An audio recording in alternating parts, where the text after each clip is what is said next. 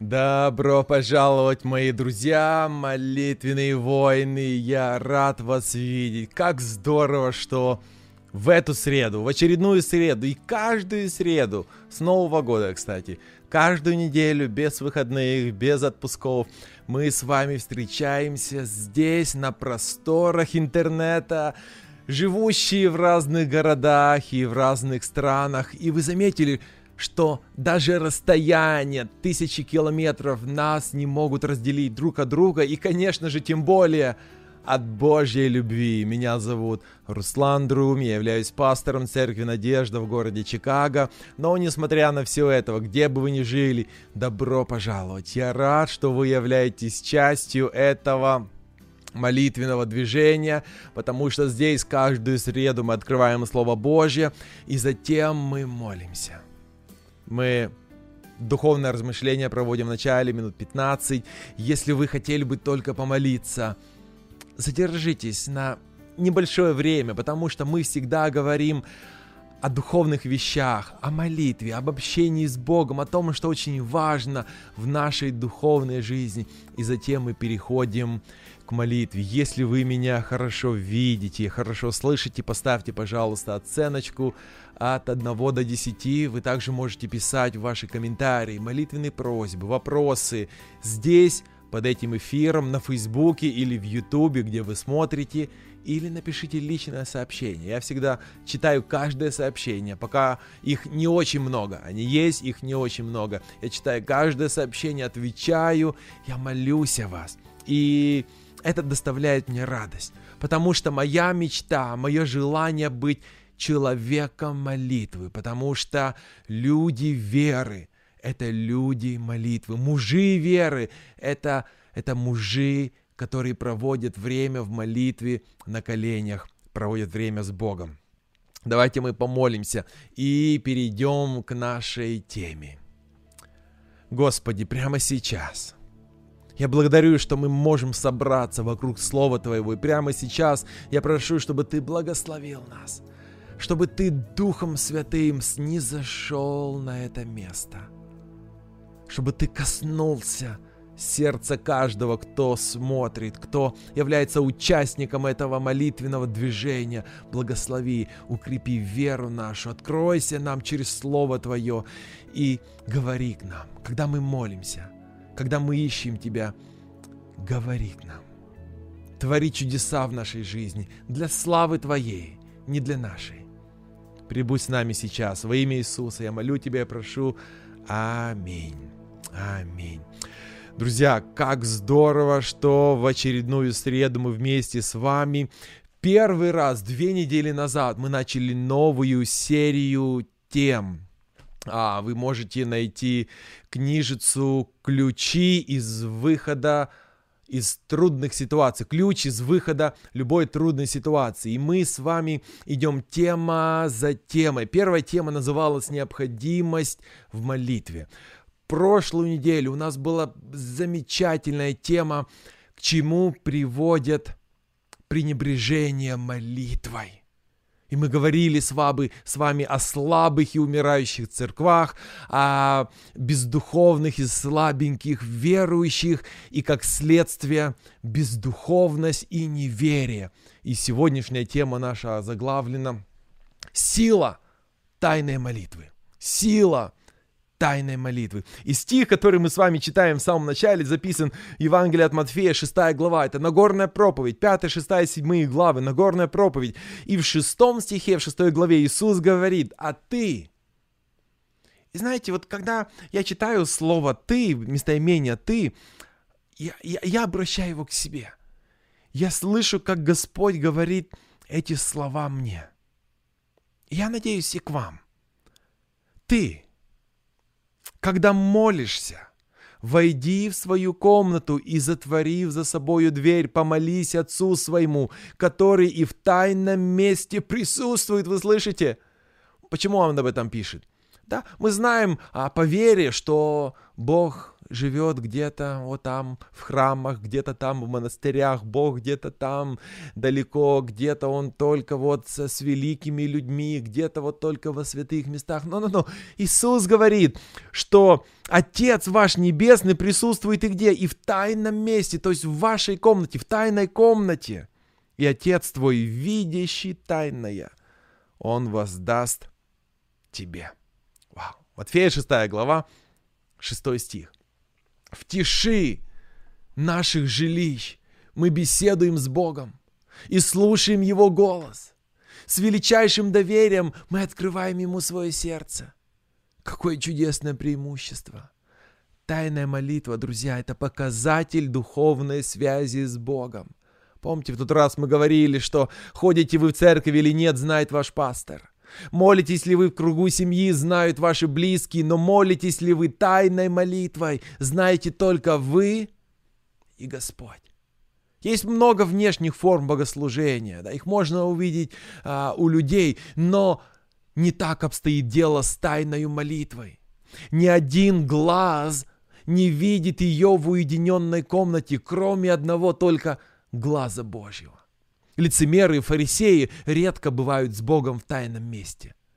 Один человек хорошо сказал, человек может проповедовать из ложных побуждений. Человек может писать книги, составлять прекрасные речи, казаться прилежным в добрых делах и все же быть иудою. Но такой человек редко идет в свою комнату, чтобы излить в тайне душу свою перед Богом, хотя со стороны он может казаться серьезным. Для Бога молитва – это лучшее доказательство истинного обращения. Когда Бог послал Ананию к Савлу в Дамаск, он сказал Анании, против чего Анания уже не мог ничего возразить. Что сказал Бог? Он, то есть указывая на Савла, теперь молится. Слышите, молитва – это лучшее доказательство искренности. Это лучшее доказательство покаяния. Молитва с другими людьми – это здорово. Молитва в церкви здорово, в семье замечательно, но мы не можем пренебрегать тайною, то есть личными молитвами. Мы не будем расти духовно, пока пренебрегаем молитвой. И одной семейной, или общественной молитвы недостаточно. В уединении и тиши раскройте свое сердце перед всевидящим Богом. Или Уайт в книге «Путь ко Христу» а, на 102 странице говорит, «Такой жизнью веры ходил перед Богом и Енох». Эти молчаливые молитвы поднимаются как драгоценное благоухание к престолу благодати. Сатана не может победить того, чье сердце основывается на Боге. Вы слышите? Сатана не может победить, чья жизнь заряжена силой Божьей. И в прошлый раз, если вы не был, если вы не были, обязательно посмотрите, что наша духовная жизнь это как батарейки, которые, э, зарядные батарейки, которым нужно время, чтобы зарядиться. И вот когда они заряжены, они полны силой, они могут выдавать энергию, прибор будет работать исправно. Но нужно время, чтобы их зарядить. Также и мы с вами, когда мы заряжены духовной силы сатана не может победить и одолеть это сердце. Сердце, которое основывается на Боге. И поэтому Иисус говорит, войди в твою комнату, затвори за собою дверь.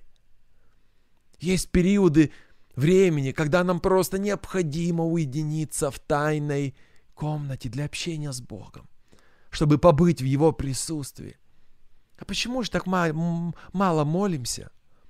Рассказывают, что Наполеон перед очередной великой битвой оставался в своей палатке, куда один за другим входили его маршалы и командиры, чтобы пожать ему руку, а затем выйти воодушевленными новым мужеством, твердым решением и желанием умереть за Родину так и мы, когда входим в присутствие Божие, мы побыли с Ним в этом в тайном общении, мы пожали Его могущественную руку, руку пол- полководца, мы, мы, мы черпнули этой силы для жизненной борьбы и готовы идти и продолжать бороться.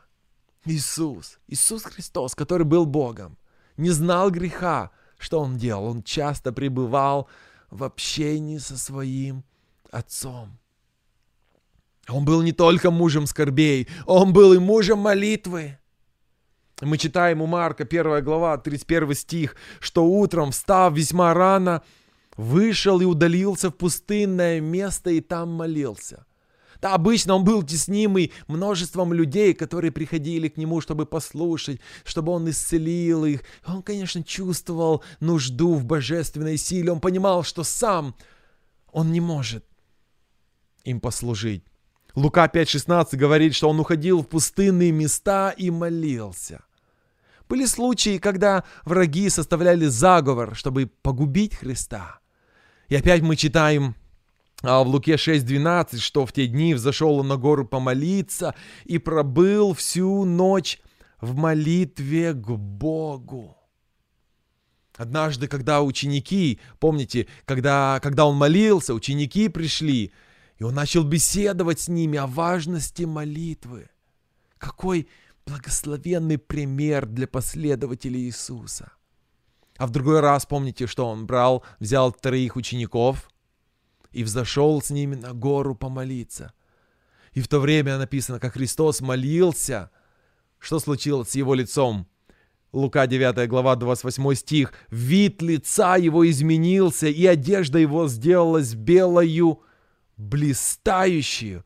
Заметьте, что великая перемена произошла именно в то время, когда он молился, друзья. Именно когда мы молимся, происходят чудеса. Именно в результате молитвы происходят чудеса. Когда Иисус молился, отверзлось небо. Помните, Дух Святой снизошел на него в телесном виде, как голубь в виде голубя. И голос небес глаголющий «Ты, Сын мой возлюбленный, в Тебе мое благоволение». У Иисуса была привычка молиться. Небеса отверзались в ответ на его горячие просьбы. Как долго, спросите вы, нужно молиться, чтобы Бог услышал молитву? Интересная иллюстрация передает э, трогательнейший рассказ о муже молитвы Бенгеле. Он был известен как человек сильный в вере силен в молитве. После того, как он стал профессором, один из его земляков, прежний прихожанин, а, однажды загорелся желанием увидеть его еще раз. И так после вечернего богослужения этот прихожанин спрятался в таком месте, откуда мог наблюдать за ним, так сказать, в неофициальной обстановке. Вот проходили часы, пришла полночь, но лампа Бенгеля еще горело, и перо его двигалось в то время, как он, поворачиваясь постоянно к открытой книге, склонял свою голову над святыми страницами. Все уже легли давно спать, а он продолжал искать ответы на вопросы и нужды других в этих россыпях небесного золота. И, наконец, Бенгель закрыл книгу и встал. И крестьянин подумал, теперь я услышу, как Бенгель молится. Что за слова должны быть сказаны? Мое долгое ожидание, говорил он, будет вознаграждено. Но Бенгель только поднял свои глаза к престолу Господа Иисуса и сказал, «О Господь Иисус Христос, удали все, что еще стоит между нами». И кто может утверждать, что эта единственная фраза молитвы, высказанная с детской простотой, прошла незамеченную Богом из-за своей краткости. И хотя действие молитвы не должно измеряться часами, все же истинная молитва должна быть, или это долгая молитва, да, э, истинная, искренняя молитва. Это молитва, молитва, которая длится какое-то время. Чем дольше мы молимся в нашей тайной комнате, тем короче – мы склонны молиться в обществе, да, в общественном месте, когда на богослужении. В тайном месте мы должны соединиться с Богом до тех пор, пока не придет победа к душе. Наше несчастье в том, что мы позволяем уходить из объятий Всевышнего слишком рано. Помните, мы только подходим к границе силы Божьей и уходим в тот самый момент, когда она должна излиться – на нас. Уходим раньше, нежели приходит ответ. Мартин Лютер в тайной комнате, находил силу для своей работы. В Вормсе, в Германии, он должен был встретиться с величественным и блестящим обществом, да, с могущественными властями земли. И от этой встречи зависели великие последствия. Это было критическое время для реформации. И вот в уединенной комнате, наедине с Богом, Лютер взывал, «О, всемогущий вечный Бог, как ужасен этот мир!» Вот он открыл свой рот, чтобы поглотить твоего слугу, а у меня так мало веры в тебя. Как слаба плоть и как могуществен сатана. Если только мир будет в силах заставить меня отказаться от моей веры, тогда все погибло. Пришел мой последний час, мое осуждение произнесено. О Боже, о Боже, помоги мне выстоять против всей мудрости мира. Сделай это ты. Ты должен сделать это, ты один, потому что это не мое дело, это твое. Мне нечего делать здесь, нечем спорить с этими великими мира сего. Я желал бы видеть мои дни протекающими в мире и счастье. Поэта, но это твое дело, и оно праведное и вечное. О Господи, помоги мне!» Верный и неизменный Бог, ни на одного человека я не могу возложить своей веры. Это было бы напрасно. Все, что приходит от человека, ненадежно. Все, что приходит от человека, погибает. О Боже, мой Бог, слышишь ли ты меня, мой Бог? Ты мертв? Нет. Нет, ты не можешь умереть. Ты только сокрыв свое лицо. Ты избрав меня для этого дела. Я знаю это хорошо. Действуй тогда, о Боже, встань на мою сторону ради Твоего возлюбленного Сына Иисуса Христа, который есть моя твердыня, мой щит и оплот силы. И после молитвы, после минуты молчаливой борьбы Мартин Лютер продолжает «О Господи, где ты? О мой Бог, где ты? Приди, приди. Я готов отдать свою жизнь за Твою истину смиренно, как ягненок. Потому что это дело правосудия, оно Твое. Я никогда не отделю себя от тебя ни теперь, ни в вечности, и хотя бы мир был полон зла, хотя бы мое тело, которое есть дело твоих рук, было умерщвлено, растерзано, изрезано в куски, превращено в пепел, моя душа твоя. Я доверяю твоему слову, моя душа принадлежит тебе, и она будет жить с тобою. Аминь. История реформации, книга 7, глава 8. И Бог услышал молитву своего слуги. Победа для реформации была завоевана в тайной комнате, в тайном месте, независимо от того, какой блестящий строй врагов выступал против нее. Молитва создает человека.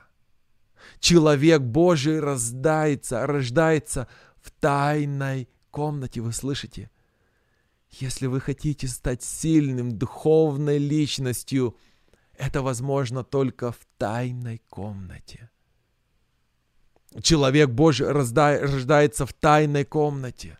Причем проповедник также, столько же, сколько и все другие, должен находить Бога в тайном месте. И если он не делает этого, у него могут быть глубокие чувства и старательность, но это будут чувства актера и старательность лектора. Священнослужитель, потерпевший неудачу одержать личную победу в тайном месте, представляет собою духовного банкрота неспособного низвести огонь с небес, как это случилось с пророками Ваала. Его служение не оживит сухих костей долины. Таким же образом каждый христианин должен находить Бога в тайной комнате. Если тайная молитва в пренебрежении, духовность бледнеет. Злые склонности плоти утверждаются, и мы ускользаем от Господа. Только постоянное общение с Богом делает для нас безопасным нападение врага. И как священнослужитель, как пастор церкви, я особо ощущаю свою нужду и необходимость проводить время в тайной комнате. Потому что сила приходит оттуда. Сила приходит от личного общения с Богом. Я просил бы, чтобы вы поддерживали меня в своих молитвах. Я знаю, что ваши пасторы нуждаются в особой вашей поддержке, поэтому пообещайте мне, что вы будете молиться за своего пастора, молиться за своих наставников, молиться за своих духовных лидеров, потому что они нуждаются в этом. И больше остальных они находятся под прицелом и под нападками дьявола. Поэтому, пожалуйста, пообещайте мне, что вы будете поддерживать руки своих пасторов и молиться за них. Я в этом особенно нуждаюсь. И я благодарю за ваши молитвы. Я знаю поименно вас, кто особенным образом молится за меня и за мою семью и за мое служение. Я безмерно благодарен вам. И я чувствую вашу духовную поддержку. Пусть Господь благословит вас. Пусть Господь вознаградит вас. Аллилуйя. Аминь. И мы переходим к нашим молитвам, и мы с вами начинаем с прославления и хвалы. Потому что Господь сказал нам, входите во врата мои со славословием, во дворы мои с хвалою, славьте меня. Господь говорит, славьте меня, я достоин. Ибо Господь благ, милость Его вовек, и истина Его в род и род. Мы были созданы для того, чтобы славить Бога. И когда мы славим Бога, когда мы поклоняемся Ему, мы становимся все более и более похожими на Иисуса Христа и Его характер. Потому что Иисус, когда был на земле, Он прославлял своего Отца. Потому что Бог достоин вашей хвалы. Я начну молиться. Затем я сделаю паузу. Если вы впервые с нами, я сделаю паузу. И это то, когда вы можете молиться, когда вы можете поблагодарить Бога за что-то свое. Давайте. Господи, мы благодарим Тебя за эту возможность обращаться сегодня к Тебе. Благодарим Тебя за эту возможность славить Тебя, потому что Ты велик и дивен. Твое имя достойно хвалы. О Господи, как велики Твои дела. Наши слова не в силах передать все то, что ты сотворил, все то, что ты сделал. Даже для каждого из нас мы даже не можем вспомнить, мы даже не замечаем всего того, что ты производишь в нашей жизни, но мы знаем это все от Тебя, все, что у нас есть, наша жизнь, это все Ты. Поэтому пусть будет имя Твое прославлено, великий Бог наш и Отец – Благодарю Тебя за моих друзей, за моих молитвенных партнеров, за этих молитвенных воинов, которых Ты поднял, которых Ты поставил на это место, чтобы они молились и славили Тебя, молились за других, для чтобы они ходатайствовали от лица тех, кто не может самостоятельно молиться. Вознагради их веру, укрепи их усилия, пошли им надежду и ободрение, чтобы они продолжали это служение молитвы. Спасибо, Господь, что слышишь нас. Ты велик.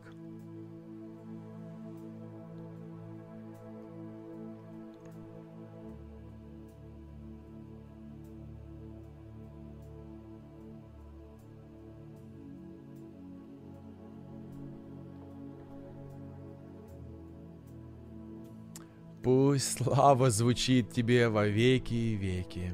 Аминь. Аминь. И мы переходим с вами к покаянию. Покаяние это то, благодаря чему Господь слышит нас. Когда мы раскаиваемся, то эта преграда между нами и Богом, она исчезает. Канал связи очищен. Чтобы Господь не отворачивал свое лицо от нас, как мы читаем это у Исаии 59 главе 2 стихе. Поэтому как важно нам с вами признавать свои грехи, каяться, приносить Богу и просить прощения. И вы знаете, что Он сказал? Вы знаете, что Он сделает? Он не накажет вас. Он не будет тыкать вас лицом в грязь, указывая на ваши грехи. А что Он сделает? Если же мы признаем наши грехи, то Он простит их нам. Вы слышите? Если вы признаете свои грехи, Господь будет прощать. И не просто прощает, что дальше написано? Он еще и очистит нас, очистит вас от всякой неправедности, потому что Он верен и справедлив. Аминь, аллилуйя. Господь велик. Давайте просить прощения, давайте каяться. Прямо сейчас в своих личных молитвах несколько минут. Затем мы вернемся и продолжим.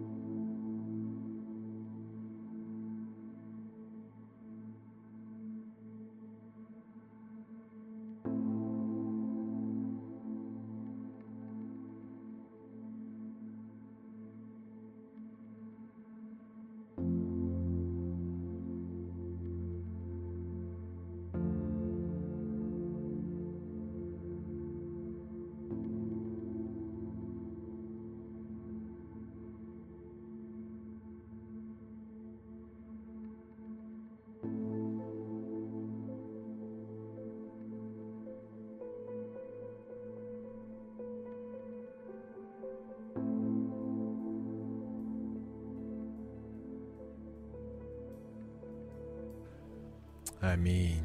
Аллилуйя. Господь благ, и Он верен. Слово Божье говорит, Он верен. Поэтому Он прощает и очищает.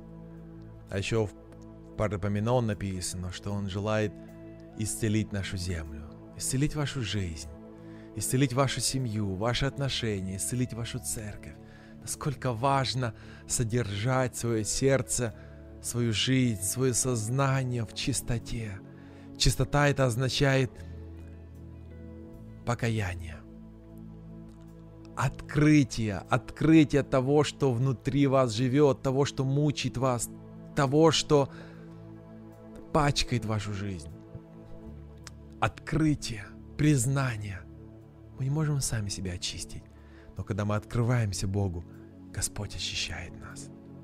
И дальше мы переходим прощением. Прощение это когда мы дословно воспринимаем Слово Божье, потому что Он повелел нам просить, и мы с вами получим. Ищите и найдете, стучите и вам откроют, потому что каждый, кто просит, получает. Каждый, кто ищет, находит. И каждому, кто стучит, будет открыто. Это Божьи слова. Это не просто пожелание, это не просто хороший совет, это повеление, это заповедь искать, стучать и просить. Бог сказал, это заповедь. Поэтому мы не просто хорошие парни и девушки, когда мы молимся, прежде всего мы проявляем послушание, мы проявляем свою верность. Конечно же, мы просим не просто о своем благополучии, не просто о земном комфорте. Мы молимся о Духе Святом. Мы молимся за братьев и сестер. Мы молимся за церковь. Мы молимся за Божий народ. Мы молимся за это последнее время, за миссию, которая должна завершить Божье дело на земле, потому что Он скоро идет. Он скоро вернется. Аминь. Вы верите в скорое пришествие Иисуса? Аллилуйя. Маранафа, гряди Господь. Я вижу ваши просьбы, вы можете писать, пожалуйста, не стесняйтесь, пишите. Если у вас, э, может быть, тайная просьба, напишите у меня личная просьба, или поставьте плюсики, поставьте три плюсика. Если вы не хотите светиться здесь в комментариях, напишите мне личное сообщение. Здесь на церковный аккаунт или на мой личный, в моем личном профиле. Вы можете написать, я отвечу вам. Я буду молиться за вас. Потому что это не просто наша обязанность, но и в этом наша радость служить друг другу. А вы пообещали мне, что будете молиться за ваших пасторов. Я благодарен за вашу духовную поддержку, за ваши молитвы, за ваши комментарии, потому что я верю, что среди сейчас нашей аудитории – больше 20 человек среди нашей аудитории, есть обязательно тот, кто особенным образом нуждается в этих молитвах, кто особенным образом нуждается услышать это слово, нуждается в утешении, нуждается в ободрении. И благодаря вам, благодаря вашему участию, этот человек, этот мужчина или женщина получает – это слово, получает эту истину, получает это подкрепление, ободрение, утешение. Благодаря нашей с вами верности Богу. Молиться друг за друга. Давайте просить.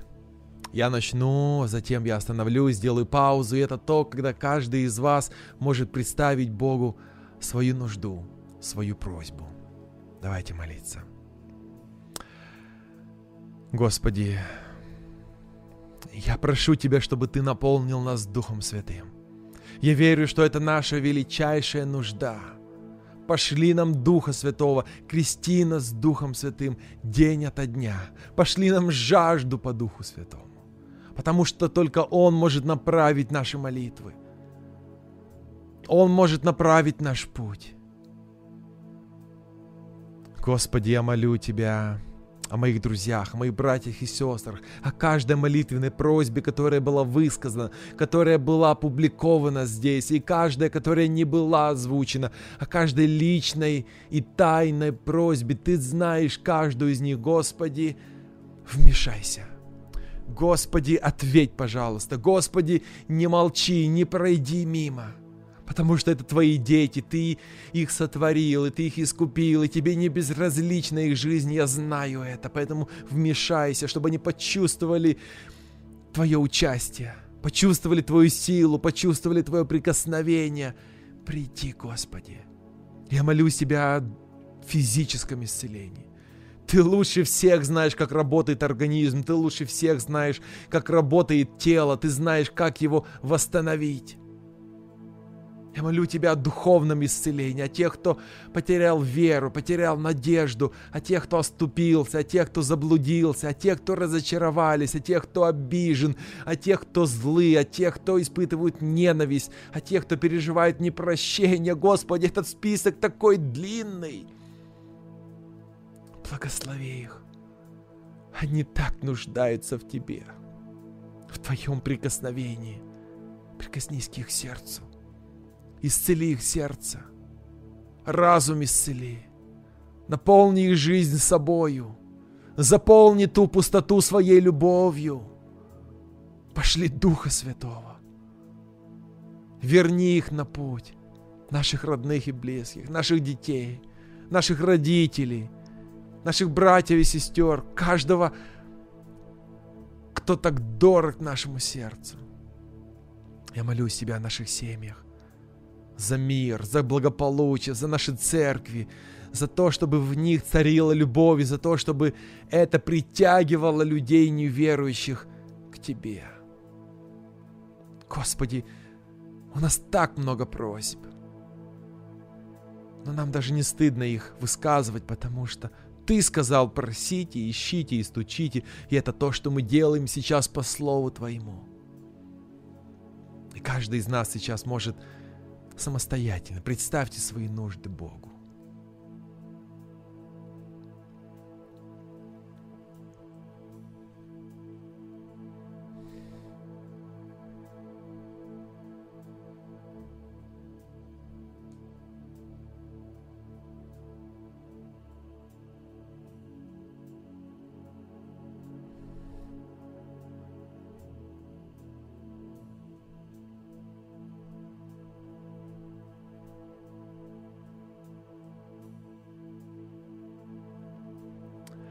Господи, мы молились и просили во имя Иисуса Христа, Сына Твоего. Аминь. Аминь. Аминь. Да будет так. Мы верим, мы верим, и мы поступаем согласно Слову Божьему, друзья. Не сомневайтесь, не сомневайтесь, просите. И мы завершаем наше время, конечно же, благодарностью, потому что мы благодарны и признательны Богу за то, что Он сделал в нашей жизни, что Он делает в нашей жизни сегодня и что Он сделает в нашей жизни в будущем. Господь благ, и Он знает лучше, что лучше для вас. Доверьтесь Ему, возблагодарите Бога наперед за то, что еще не произошло в вашей жизни. И это будет проявление величайшей веры – Господу угодна такая вера. Именно такой верой мы можем угодить нашему Господу. Давайте молиться. Господи, мы благодарим Тебя, и мы доверяем Тебе. То, что Ты задумал, пусть Твоя воля исполнится в нашей жизни. Ты верен своим обещаниям, тем обещаниям, которые еще не исполнены. Ты верен, поэтому мы доверяемся Тебе. Ты великий благ то, что лучше для нас, Господь, сотвори. Да. И аминь. Аминь. Аминь. Аминь, друзья. Спасибо. Спасибо Богу, спасибо каждому из вас, что эти 40 минут вы были вместе со мной, за то, что вы молитесь друг за друга. Вы молитесь за ваших пасторов, молитесь за ваших мужей, за ваших жен, за ваших детей. Пусть Господь вознаградит вас за вашу веру. Мои молитвенные партнеры, мои молитвенные друзья, молитвенные воины. По вашим молитвам, по вашим молитвам Господь будет действовать. По вашей вере, благодаря вашей вере, сотворятся многие чудеса. Только не сомневайтесь, верьте, потому что Слово Господа неизменно и непременно Господь ответит. Аллилуйя. Аминь. Спасибо, что вы провели это время вместе со мной. Меня зовут Руслан Друм, я являюсь пастором церкви «Надежда» в городе Чикаго. Если вы впервые были с нами или хотите больше узнать о Боге, может быть, хотите Библию изучать, у нас есть для этого специально подготовленные курсы, напишите мне, я отправлю вам информацию, мы вместе будем изучать Библию. Может быть, вы хотите принять крещение. Это самое лучшее решение, которое вы можете принять в своей жизни. Напишите мне. Мы будем вместе готовиться к этому событию. Может быть, вы ищете церковь, которая учит истине, библейской истине в вашей местности, где бы вы ни жили. Напишите мне и если есть церковь в вашей местности, мы обязательно поможем вам ее найти. Аминь. Божьих вам благословений. И увидимся с вами в следующую среду, на этом же месте, в это же время. Аминь.